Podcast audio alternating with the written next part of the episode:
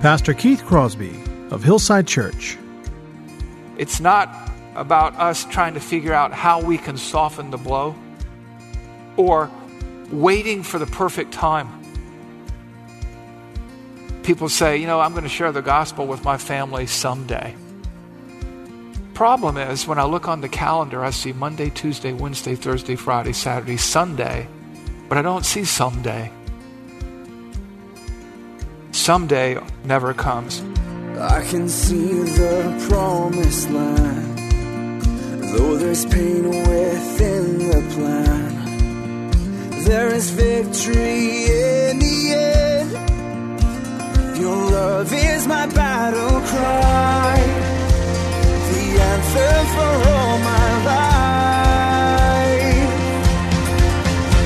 Every giant will fall, the mountains will every chain of the past you've broken into. All the fear of the lies, we're singing the truth that nothing is impossible with you. Oh.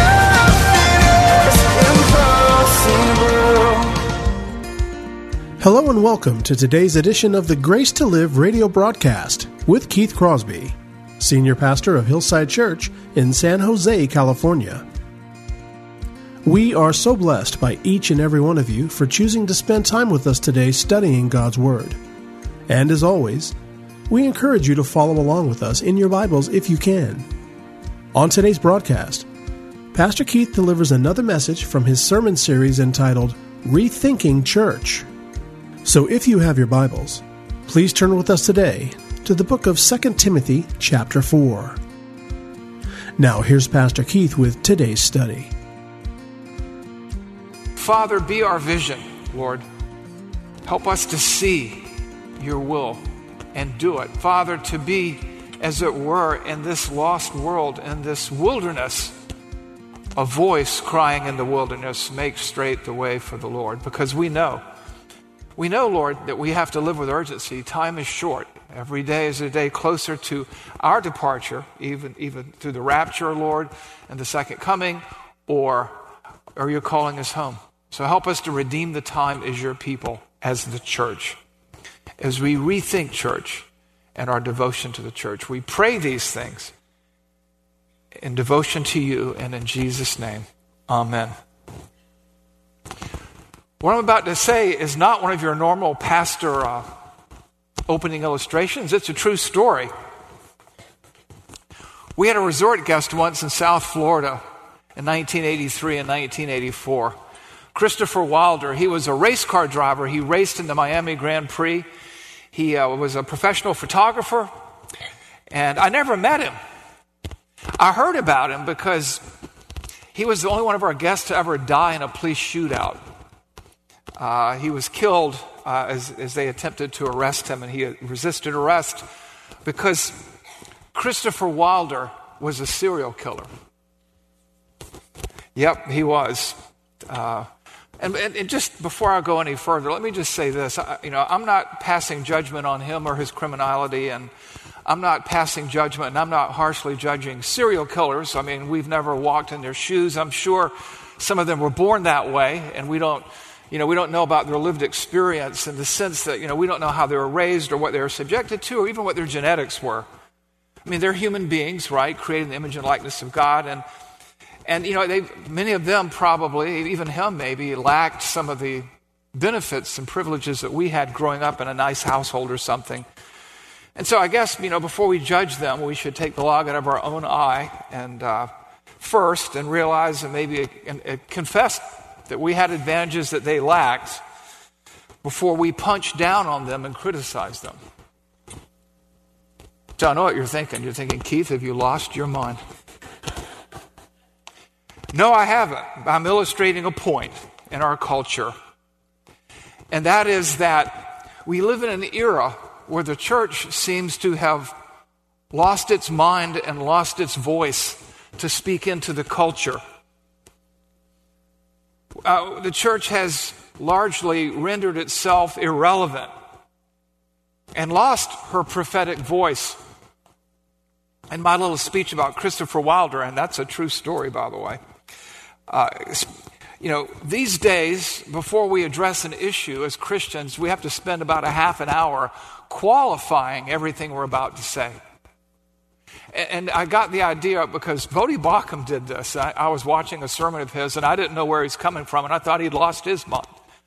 You know, because we, we now almost pride ourselves on speaking without authority and without conviction instead of speaking as those with authority, the authority of the Word of God. And so, as we rethink church and our devotion to the church, this sermon really was going to come at the end of the series, but I, felt moved to place it here. It's a bit out of sequence, but I think it's timely because I just look at the age around us and the compromise and the lack of integrity. And when I look at how the church today has almost conformed itself to the culture to the point that it's like the culture and therefore has lost its standing in the culture as something that's different, I realize that no one took it away from us. We gave it away. We forfeited it. How? In part through biblical illiteracy and a lack of emphasis on what the scriptures say. Uh, apparently, we've lost confidence in the scriptures and we care more about experience. You hear a lot about lived experience today. You know, I look at it today and the church cares more about Barna surveys than it does the Bible. It, it has ceded its authority to the culture and it looks to the culture to learn how it should behave. It, it's, it's lost its mind, it seems, sometimes. And these days you hear all kinds of things about surveys or scripture, or you hear people talk about being spiritual less than, you know, and, but they're not righteous. Uh, seeking rather than being saved. We have a greater concern about being nice, forgetting the fact that Jesus is described as being full of grace and truth. And today it's all grace but very little truth. And it's, it's like we've lost Christ's balance and we can no longer articulate our beliefs. We have this perverted idea of compassion about making people feel supported and loved in their sin in, in the name of loving the sinner but hating the sin. And so we avoid calling people to repentance because we might hurt their feelings. We, we avoid telling them they have to hate their sin because we're afraid that we'll injure their esteem which is often wrapped up in their lifestyle and their identity. But that's part of the Great Commission. We're supposed to go and make disciples. And how did Jesus do that? He said, Repent, for the kingdom of heaven is at hand. And the fact is, God doesn't love all sinners, but He does hate all sin. I mean, think of the Canaanites or Sodom and Gomorrah. And so we have to be very careful that we don't become so broad to be accepted that we lose Christ's acceptance. We don't want to be so broad that we're incapable of speaking the hard truths in a convicting way. Because when truth is spoken plainly in our society, it's labeled as unkind or punching down we're just so afraid of not being liked. It's almost pathetic. I was watching a social commentator, and he was talking about a trans activist. And he made this comment that even with 50 pounds of makeup and plastic surgery, it doesn't change who he is. He's not a woman, he's a man. And people piled all over him. Why? Because they said he was not saying it very nicely. They said that he was being mean. But the reality is, I think he was being loving because that person needed to hear that. And I wondered as I looked as if he had taken a page out of The Emperor's New Clothes. You ever read that childhood novel? Two swindlers arrive in the capital city of an emperor who spends lavishly on clothing and posing as weavers. They convince him they're going to make magnificent clothes for him that are invisible to everyone who is stupid. So the emperor hires them and they set up looms and they go to work, and there's this succession of officials who go in and check on their progress, even the emperor himself. And each sees empty looms, but they're afraid to say the obvious. And so they pretend to see all these fine clothes being made to avoid being called a fool. And finally, the, the weavers report that the emperor's suit is finished. They mime dressing him, and he sets off through this glorious procession in the city. And the townsfolk are sitting there uncomfortably looking at him with no clothes, but they don't want to appear inept or stupid. And finally, this child blurts out, Mommy, why doesn't he have any clothes on? And everybody's uncomfortable. They realize they've been fooled, but the emperor, in his pride and arrogance, walks more proudly on than ever. Like this child, the commentator pointed out the obvious. A man can't become a woman, and a woman can't become a man, no matter what your school counselor or your principal says. And unbelievably, this commentator received much of his criticism from the Christian community. Now, I don't know if he's a Christian or not, I'm not sure. But I know this sometimes the truth hurts, and everybody needs to hear the truth. We see examples of this all over Scripture, like Nathan, the prophet, confronting David and his adultery, or Jonah going to Nineveh, or John the Baptist calling the Pharisees brood of vipers who told you to flee from the wrath to come. Or Paul calling out Peter in Antioch publicly. It's recorded in Galatians. Or John, the apostle of love, naming names and criticizing the chief elder of the church at Ephesus, Diotrephes. Paul criticizing Demas, who loved this world more than Christ. And Paul's criticism of Hymenaeus and Alexander. How do we know about these? Because they're given to us as examples from the scriptures. Then there's Jesus calling the Pharisees and the scribes hypocrites and liars. That's prophecy. We think of prophecy as predicting the future. We don't predict anything, we only declare the Word of God. So God tells us what the future is going to be, and we declare His Word that way in those days. But prophecy also in the Old Testament and the New was proclaiming the Word of God to the people, speaking the truth in love from God, even though the truth hurts. Calling a nation like Israel to repentance. That is what a prophetic voice is a voice crying in the wilderness. And so today, I want to talk to you about the church and her prophetic voice, how it can, how we can regain that. Today's message is entitled Regaining the Church's Prophetic Voice and how it lost it in the first place. I think we've talked about that already.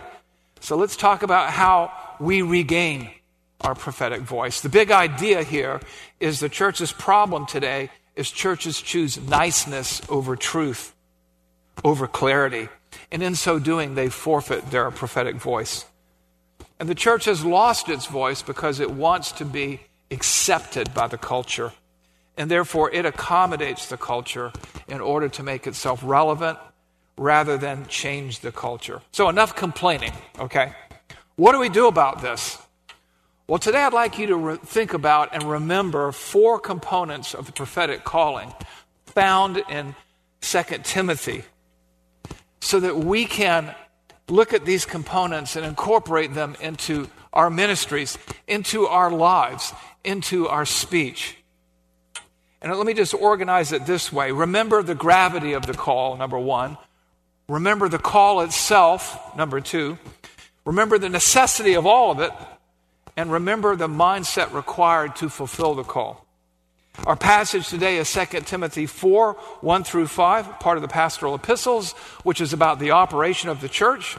Contextually, here Paul is passing the baton to Timothy before Paul's execution, and he encourages his timid protege to be bold and to fulfill his own prophetic calling, not to lose sight of his calling and in so doing lose sight of the church's calling. And this is recorded not just for Timothy, but for the people then and there to remember why they were there and how they are to be. And it's recorded for us here and now as well, because there are difficult days ahead in our culture. 2 Timothy 4 1 through 5. Look for the action words here, the action verbs. Look at what he says. I charge you in the presence of God and of Christ Jesus. who is the judge, who is to judge the living and the dead, and by his appearing and his kingdom. Preach the word, be ready in season and out of season. Reprove, rebuke, and exhort with complete patience and teaching. For because the time is coming when people will not endure sound teaching. But having itching ears, they will accumulate for themselves teachers to accommodate their own passions, their own itching ears, and will turn away from listening to the truth and wander off into myths. As for you, as for you, always be sober minded, endure suffering, do the work of an evangelist, fulfill your ministry. You can't help but notice a series of commands and prescriptions there for Timothy and for the church, because this is part of the pastoral epistles. And what we want to do is look at these commands together and examine them and apply them, because this is necessary for the church in America and every church to regain its prophetic call. And the first component here that we want to look at, the first piece, is the gravity of the call.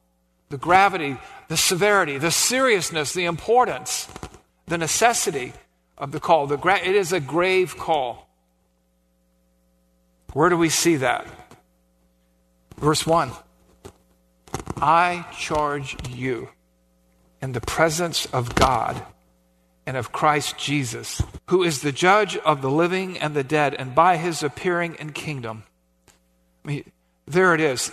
It used to be, in times past, generals, uh, military leaders received commissions with great pomp and circumstance in the presence of their commander in chief or their king or their president to remind them of the gravity of their role, of their mission that they perform, and that they perform that mission for an audience of one, the commander in chief. And you look at 1 Timothy 4 1, I charge you in the presence of God and of Christ Jesus, who is to judge the living and the dead, and by his appearing in kingdom. Couple of things there. Number one, I charge you in the presence of God and of Christ, not the culture, not men. You're accountable we're accountable. Timothy was accountable. I'm accountable as a preacher, as a pastor, to God and Christ, not to culture, not anything other than God. And the elders are accountable in the same way here to also hold me accountable. And you're accountable. I charge you in the presence of Jesus Christ. Who is He? The one who died for our sin. He died for our sin, not our feelings, not our self esteem, not our comfort, not our pleasure. He died to reconcile us as those heading to hell, to reconcile us to God. And this charge, the gravity of this charge cannot be overstated because in this passage, he is to judge the living and the dead and then don't miss this, and by his appearing in his kingdom, he's coming back. He's coming back at a time that maybe we don't expect or know. And he's going to judge the living and the dead. By his appearing, time is running out, and our charge, our commission, our, our, our, our command is grave. Here it's the call of an apostle in the presence of God to a pastor who's replacing him. Paul is going to die. He's going to be beheaded. We know that. It is a call, it is a commission, it is a charge to a church. These epistles were read out loud to the congregation. It's a reminder that there is, in terms of gravity of this call, no higher authority, no higher governing authority in the universe and I think also an allusion to the fact that many of us will die before the rapture or the second coming. We get old, we get sick, we die.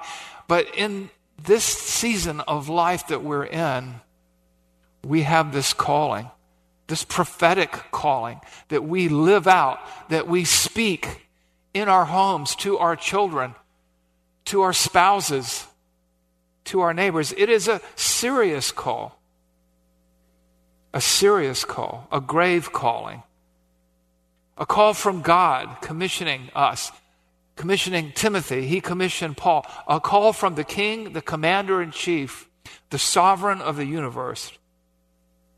So, what do you do with that? What do you do with that call? Here's three simple suggestions for application. Number one, remember the call itself and the one who gave it, who he is and what he's done for you. He's given you eternal life. He's given you his son. He's put his spirit in you to enable you to do things in him that you could not do on your own. And remember the call. It's not for you to disobey it.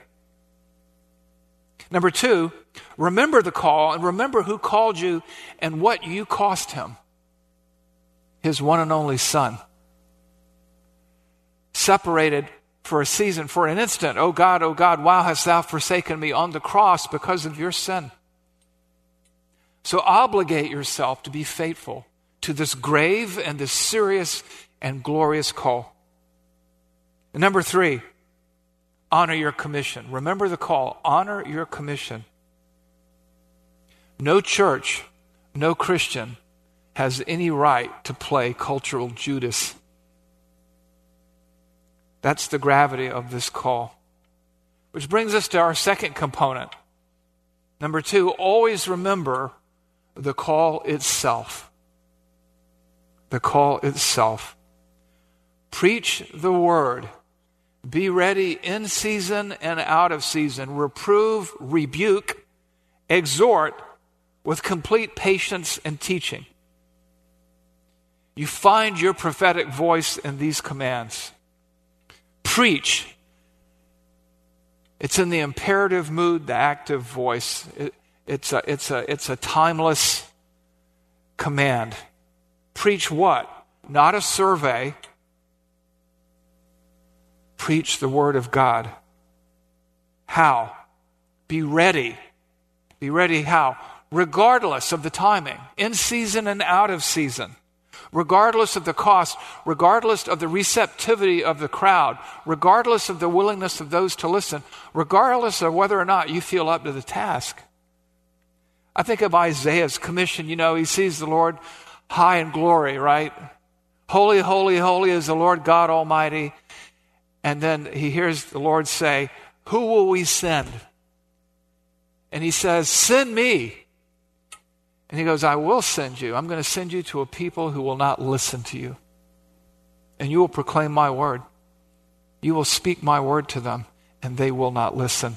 In season and out of season. Our responsibility is, in a manner of speaking, to deliver the goods, to deliver the message. It's not about us trying to figure out how we can soften the blow or waiting for the perfect time. People say, you know, I'm going to share the gospel with my family someday. Problem is, when I look on the calendar, I see Monday, Tuesday, Wednesday, Thursday, Friday, Saturday, Sunday, but I don't see someday. Someday never comes.